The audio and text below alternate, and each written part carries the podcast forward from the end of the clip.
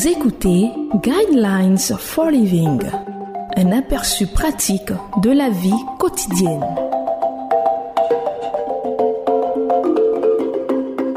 Bienvenue à votre émission Le Guide de la vie sur Évangile FM, la 105.4. Au microphone, votre serviteur Koulibaly Josué et à la technique, Gesson Michael Gildas. Le thème de l'enseignement de ce jour est « Quand vous ne voyez pas ce que Dieu est en train de faire ». Le verset qui va servir de base à notre enseignement de ce jour est le livre de Romains au chapitre 8, verset 18 qui dit « J'estime que les souffrances du moment présent ne sont pas dignes d'être comparées à la gloire qui va être révélée pour nous. » Lorsque vous étiez enfant, vous n'aviez aucun moyen de savoir à quel point vos parents étaient affectés au plus profond de leur cœur par ce que vous viviez. Dans certains cas, ils étaient bouleversés parce que vous étiez en train de traverser. Mais en tant qu'adulte, ils semblaient avoir les choses assez bien sous contrôle. Vous ne réalisez tout simplement pas à quel point ils ressentaient votre peine et ce n'est que lorsque vous êtes vous-même devenu parent que vous avez commencé à comprendre la grande différence qu'il y a entre les émotions d'un enfant et celles de ses parents.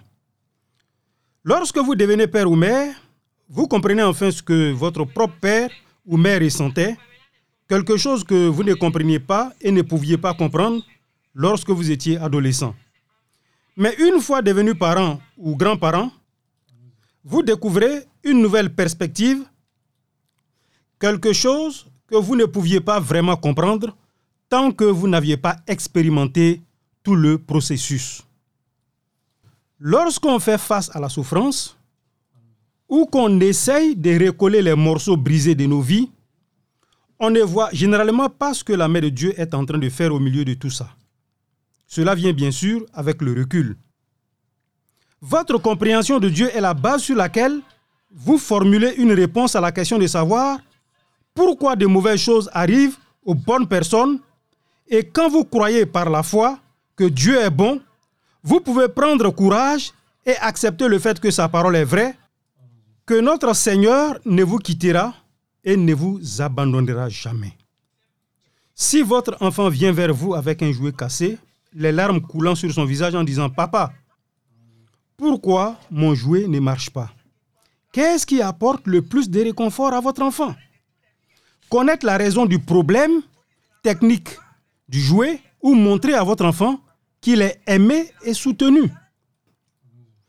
Vous le prenez dans vos bras en le serrant contre votre poitrine et vous lui chuchotez « Ne t'inquiète pas pour ça, je vais arranger ça pour toi. Donne-moi juste un peu de temps. » Le fait est que vous pouvez expérimenter la présence de Dieu au milieu de la souffrance et de la difficulté dans les mesures que vous n'auriez jamais connues si vous n'aviez pas traversé les eaux profondes. Alors, ne tournez pas le dos à Dieu au milieu de la difficulté. L'aide et le réconfort vous sont disponibles en cas de besoin. Je vous conseille de lire le livre de Psaume, chapitre 37, versets 1 à 11. Koulibaly Josué était à ce microphone. À la technique, il y avait Gesson Michael Gildas.